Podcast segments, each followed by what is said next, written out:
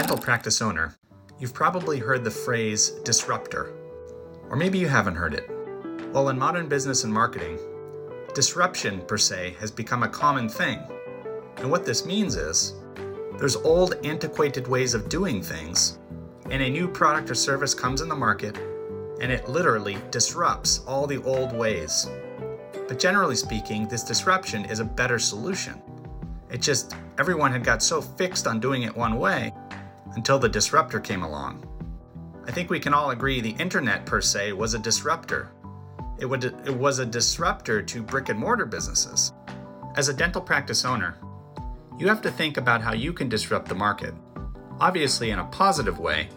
And in our field, advertising, public relations, and promotions, disruption happens to be one of the most successful things to expand and grow a business or dental practice. Again, this isn't disruption as a negative thing.